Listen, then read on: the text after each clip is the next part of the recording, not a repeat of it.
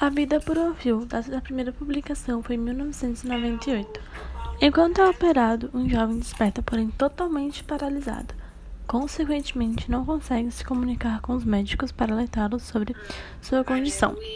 Enquanto isso, sua esposa luta contra seus próprios problemas. Entre alucinações e insônia, Dennis lembra como tudo começou, até a sua internação no hospital de drogados.